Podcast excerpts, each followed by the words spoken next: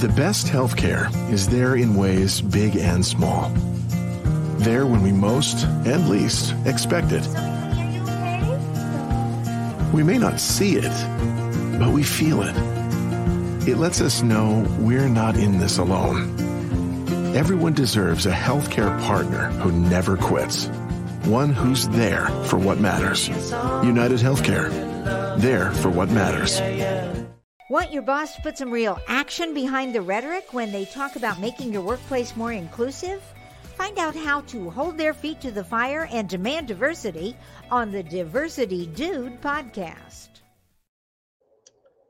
Hello there, and welcome back to the Diversity Dude podcast. I'm your host, Lambers Fisher, marriage and family therapist, award winning author, and national speaker on the topic of multicultural awareness and diversity. And for those of you who are interested in even more positive and encouraging tips and strategies beyond what I share on podcasts like this, then feel free to check out my award winning book, Diversity in Clinical Practice, nationally recognized for the unique way in which it addresses the often difficult topic of multicultural awareness and diversity. Designed for more than just therapists, if you're a helping professional in any way, diversity in clinical practice can help you meet the greatest variety of cultural needs possible for those whom you serve, and it's available in paper and audiobook versions for your convenience.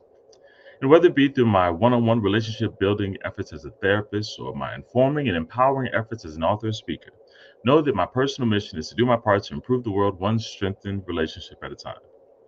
So, today I want to share with you a few encouraging words about navigating the waves of the DEI storm. So, as another year begins, we find ourselves in a new phase of the diversity, equity, and inclusion efforts in our country. After several social justice atrocities occurred a few years ago, there was a wave of support for an increase of diversity efforts, which had been in effect for years, despite what many who believe it to be a fad may suggest. There were new leadership positions created in small organizations, large organizations, and institutions alike to make DEI a priority and make positive change. Then, whether it was motivated by unhealthy reactions to change in any form or directly contrary value based opposition to efforts to balance power, influence, and acceptance, DEI was attacked, misrepresented to mean different things that it was never intended to represent, and then vilified in such a way that anyone who supported DEI efforts was seen as an extremist who hates anyone who isn't part of the extreme hate based DEI movement. Unfortunately, what we're then left with is a small percentage of people creating an unhealthy and unsustainable narrative, with the majority of people and everyone else running from two extremes of either being for a supposedly extreme hate based DEI cause or joining the hate based anti DEI cause. As if standing in the middle of a tug of war between both sides, many feel pulled back and forth and tossed and turned in the constantly shifting waves of a DEI storm of perspectives, opinions, and initiatives. As a therapist, I can very much understand varying sides of their genuine desires to gather support for their perspective. Not only that, but I can also understand many of the motivations behind even unhealthy extreme perspectives, as they're often motivated by legitimate feelings like fear based on past negative experiences, and believe that their strong values and proposals are the only way to prevent repeated negative future experiences. Nonetheless, I can also understand the perspective of those who don't want to be anti anything not because they want to be passive and neutral with no opinions about anything and lack the willingness and assertiveness to act in the ways that protect the well being of others. No. But instead, because they are desperately looking for a way to be healthily proactive and appropriately reactive in ways that create less division and hate, and instead promote feelings of genuine support and acceptance for everyone, no matter what their cultural identity or background might be. So the question then becomes is there another option? A healthier option? I believe that there is. Building off concepts that I proposed in a previous Diversity Dude podcast called Sustainable Diversity, feel free to go back and listen to that at the conclusion of this one. I want to help you avoid being tossed and turned by the turbulent waves of the up and down DEI storm by, in a way, being a diversity buoy. Now, let me first say that I know that buoy is an unusual metaphor. For anyone who's not familiar, a buoy is that object that floats around in the water but is anchored deep down in the sand underneath, such that no matter how rocky the winds and the waves may push it left or right, it stays grounded. That's what I want for you in your efforts to navigate the ups and downs, the lefts and rights, the tossing and the turning of the DEI storm. So, how do we do that? Well, a first step is to learn to accept that storms will come. As I mentioned already, there are many healthy as well as unhealthy reactions and motivations why people gravitate toward extreme perspectives. But if we waste time being frustrated or discouraged that the disagreements happen at all, they will no longer be useful in our effort to bring about necessary change. Instead, accept that disagreements will happen. The stakes are high for everyone, and that is perfectly reasonable for people to be passionate about their hope for what the future will bring. The challenge then would be how to help people learn to express their legitimate feelings and hopes and concerns in healthy rather than unhealthy extreme ways. Which leads to a second step in being a diversity buoy of sorts, and that is to learn how to empathize with multiple sides of any issue. Now, let me be clear Empathize does not mean to agree or approve or even confirm as accurate or right. Instead, it's learning to be able to genuinely say, I can see why you feel so strongly about that. In order to do this, you must take the time to listen and understand perspectives and experiences outside of your own. Because if you only look from your perspectives and experiences, then their conclusions can reasonably not make sense at all. But if you learn what experiences that have contributed to their perspective, and what impact that had on them, then you can be able to genuinely say, I can see why you feel so strongly about that in a way that's respectful and that honors and values their feelings and their worth as a person, while also being able to respectfully decline the invitation to share their perspective, or at least their level of extreme passion for their perspective, if you so choose. I find that in a way, being able to empathize, not always agree with, multiple perspectives can be the antidote to the temptation to be easily swayed by every extreme. Because when you learn enough about another person's perspective to be able to say, I can genuinely understand why you feel so strongly about this. And then they respond with, Great. So does that mean you're on my side against being anti them? You can respectfully decline that offer because you also understand how the other side feels so passionately about what they feel which leads to a third perspective and a third step in being a diversity buoy, and that's to stay anchored in a way that's healthy and balanced, not extreme.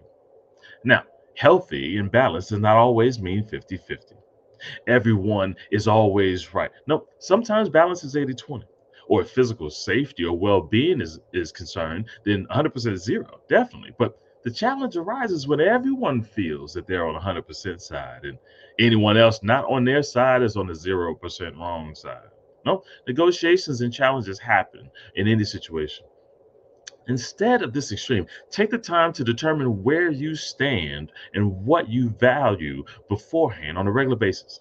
That way, when you learn new information from either or both sides, you can enhance your knowledge and perspective by whatever information you find and let that grow, but still be anchored in something you feel good about, rather than not having any stance at all and letting someone else determine what you should value and how you should express it, especially if it's determined by who shouted the loudest or who had the best guilt trip.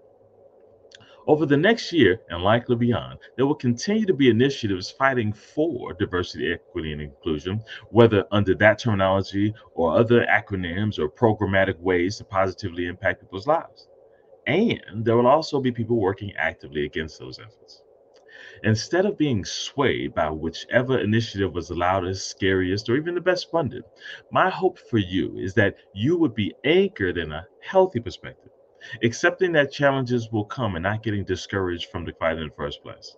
Accept that feelings will vary and people will often express legitimate feelings in even unhealthy ways. Don't let the ups and downs of the DEI storm make you forget the point of it all is not the defense of acronyms, job titles, or program initiatives, nor is it to exchange hate and discrimination of a smaller group of people for hate and discrimination of a larger group of people. Instead, the goal is to learn to speak, act, and create structures that create environments where healthy personal and professional relationships can be nurtured no matter our cultural similarities or differences, no matter our varying past hurts and discouragements, no matter our differing needs that come as a result of those experiences. Whatever terminology, whatever programs, whatever language you need that can contribute to you being a part of that effort can be the beginning of your diversity buoy. You're being grounded in the stability in the midst of a DEI storm. And with that, I'll say thanks again for listening to the Diversity Dude podcast. If you have any pressing diversity related questions, or if you'd like me to address uh, that on an upcoming podcast, or if you have an organization that's in need of a shame free and empowering guest speaker or training on this often sensitive topic, then feel free to reach out to me directly at www.diversitymadesimple.com. And if you know of anyone else who can benefit from a positive and encouraging perspective on this often difficult topic of diversity, then feel free to send them a link to this podcast so they can be encouraged as well or share within my award winning book, Diversity in Clinical Practice, available at Amazon.com. And as usual, I look forward to addressing as many topics as possible in, in future podcasts to help you improve as many relationships as possible at work, at home, and in your community. And as always, remember this you don't need to know everything about everyone in order to have a positive impact on someone. Thank you all for tuning in and have a great day. Tune in each week and find out how to demand and implement diversity at your job. To hear more, check out previous Diversity Dude shows on ShalettaMakesMeLaugh.com. It's not just another day in your life. Things are changing for the better. At Comcast, we see those changes and we're thinking about how we use technology today to live, work, learn, and play. And we're building for the future now, so we're better prepared for the wants and needs of tomorrow. That's why Comcast is rolling out multi-gig internet speeds to more than 50 million homes and businesses before the end of 2025, making our already industry-leading network even faster, smarter, greener, and more reliable. Over the decades, Comcast has been your partner, working hard to serve your community, and will continue to be your partner. We're expanding our gigabits so you can enjoy the tiny bits that matter most. Did you or someone you love just test positive for COVID 19? The good news is that most healthy people who test positive for COVID 19 right now will experience a mild illness and can recover at home. Folks with risk factors for severe illness with COVID 19 may benefit from antiviral medications. These medications are taken by mouth at home and can be picked up at a pharmacy. They can be particularly helpful for people who are older, immunocompromised, or who live with some chronic conditions. And here's good news these treatments can help prevent severe illness, hospitalization, and death from COVID 19. So reach out to your trusted healthcare provider right away if you test positive and are at higher risk. Treatments need to be started soon in order to work best. Your healthcare provider can determine which COVID 19 medication option is best to prescribe. And remember, COVID 19 medications are no substitute for prevention. Vaccines are recommended for people starting at six months of age to prevent the spread of COVID 19 in our community. Unleash the power of smile for your team. Delta Dental of Minnesota offers coverage to fit your unique small business, leading to a better benefit package and a happier team. Visit deltadentalmn.org forward slash small business. You know Shaletta makes you laugh, but did you know Shaletta Brundage can also make you think and boost your business? Media personality, activist, and comedian Shaletta Brundage founded Shaletta Makes Me Laugh to celebrate and share the best of Black culture. It's a podcasting platform. You can download 10 weekly podcasts hosted by African American subject experts at ShalettaMakesMeLaugh.com or wherever you find your favorite podcasts. ShalettaMakesMeLaugh.com is also a production house creating broadcast quality commercial content. And Shaletta and her team of storytellers create powerful promotional campaigns to get businesses the brand awareness they're looking for. Some of Minnesota's top businesses trust Shaletta, and you can too.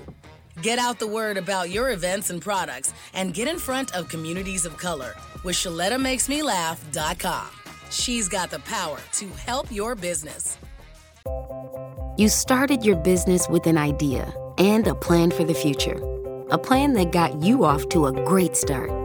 But now you see new opportunities as well as new challenges. Work with a banker who understands your business goals and knows how to help you reach them.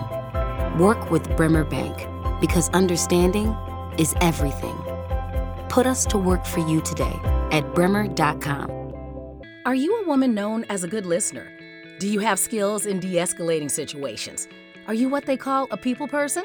Then the Minneapolis Police Department would like to meet you. Now, in a rebuilding phase, the Minneapolis Police Department is recruiting more women to wear the badge. The department offers career options for women with a high school diploma or GED. There are also opportunities for women with two and four year degrees who are ready to apply their skills in new ways. Police work makes a great second career for social workers, teachers, nurses. Women in their 30s and 40s are welcome to apply. There's no age cap. You'll be paid while you train and mentored by veteran women officers invested in your success. Minneapolis also welcomes current police officers to join the state's largest department. Make a difference on the streets, working in your community, in a career with competitive salaries and generous benefits. Go to minneapolismn.gov and search police jobs to find out more.